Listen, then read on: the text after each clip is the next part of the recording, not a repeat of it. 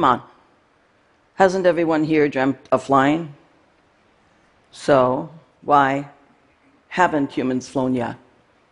I've been obsessed with learning to fly my whole life. I grew up a feral adopted child on the northern shore of Lake Ontario, following my bricklayer fisherman father around. I was always fascinated by things that moved, catching small animals, holding them in my hands, feeling the magic of their movement. Playing with fire, thrilled and terrified at its unrelenting force, accidentally burning my father's barn down just once. that was my first brush with real danger the fire and my father. When I was about eight or nine years old, I caught a fly in a mason jar. Studying that fly, I thought, wow, it's changing directions in midair with acute angles. And it's going so fast, it's a blur. Why can't we do that? Can we? Everywhere I looked, there were things moving. And these things moved with their very own causal rhythms, their very own mechanistic anatomies. It was clear to me and to Newton that things move based on their component parts.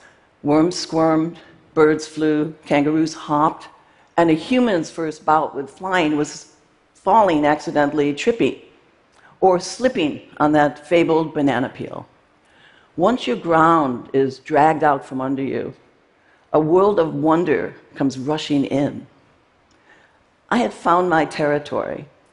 I was seized with a compulsion, a primordial urge to learn how to fly like a human. For the next 10 years, I did my experiments alone on my own body. I drove my Honda 350 across the United States in an easy rider kind of way. I got my degree in modern dance. I mimicked that fly in the box. I dove horizontally through glass. On the way, I punched a hole in it. I, I was trying to figure out something about flight. When I was 27 years old, I found myself in a rat infested New York City loft, getting ready to hurl myself off a ladder. I climbed higher, higher, higher, and I jumped. Whammo! I landed. That hurt. And it occurred to me that people didn't really enjoy getting hurt.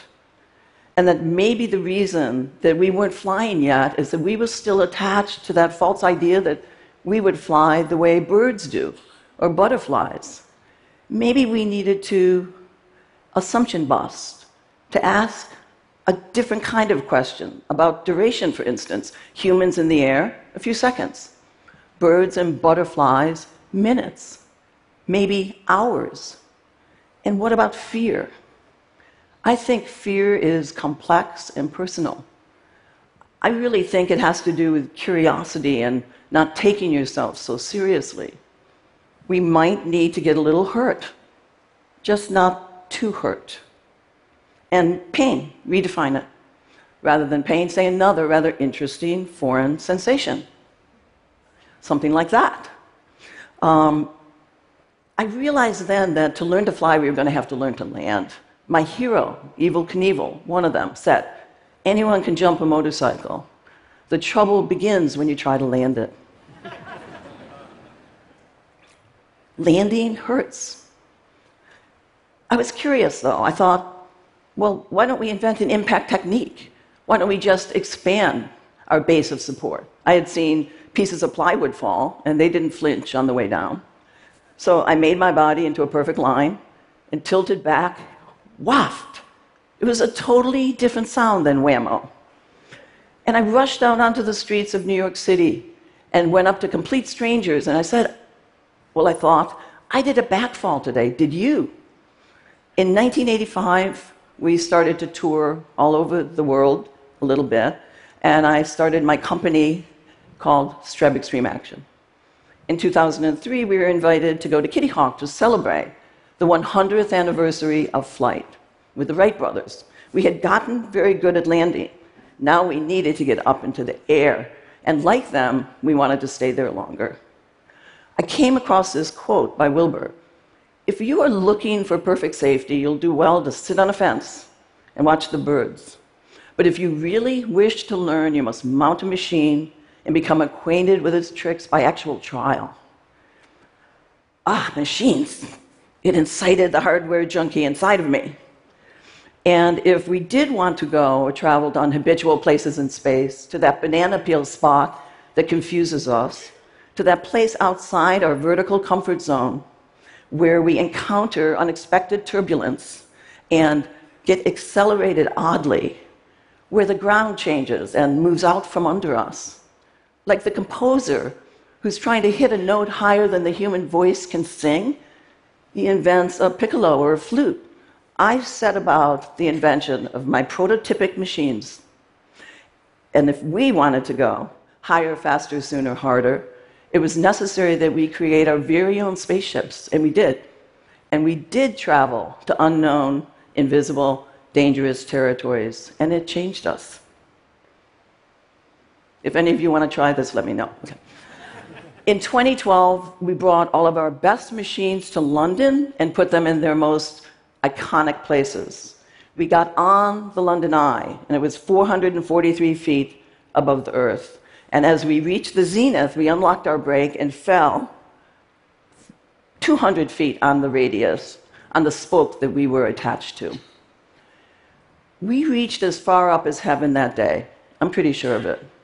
And then I and two of my dancers walked down the outside of London City Hall. As I stood up there, 300 feet above the ground, and looked down, I saw 2,000 eyes staring up at me. And they saw what they usually do the sky, a bird, a plane, and then us.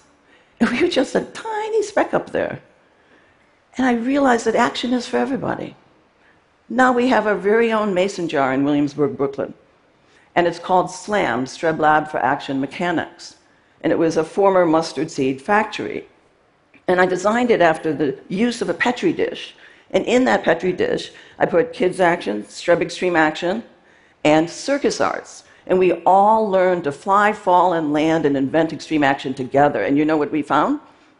In comes everyone every size, shape, age, capacity, every nationality, every race, every class, all genders, the timid and the bold, the outcast and the cool, the risk avoiders and the risk obsessives.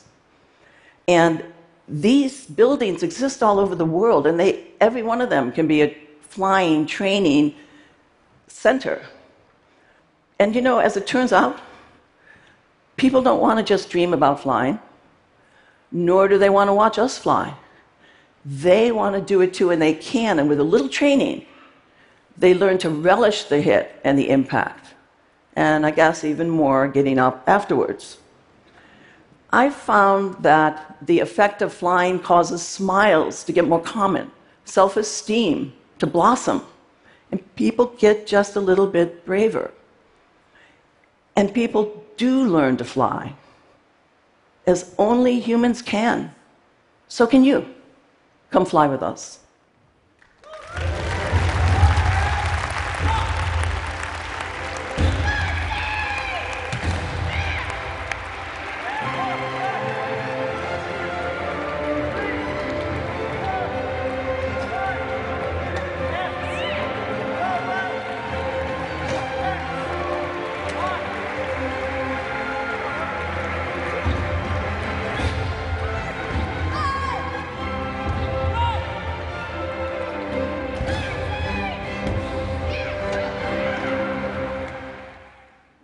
Thank you. Thank you. Thank you.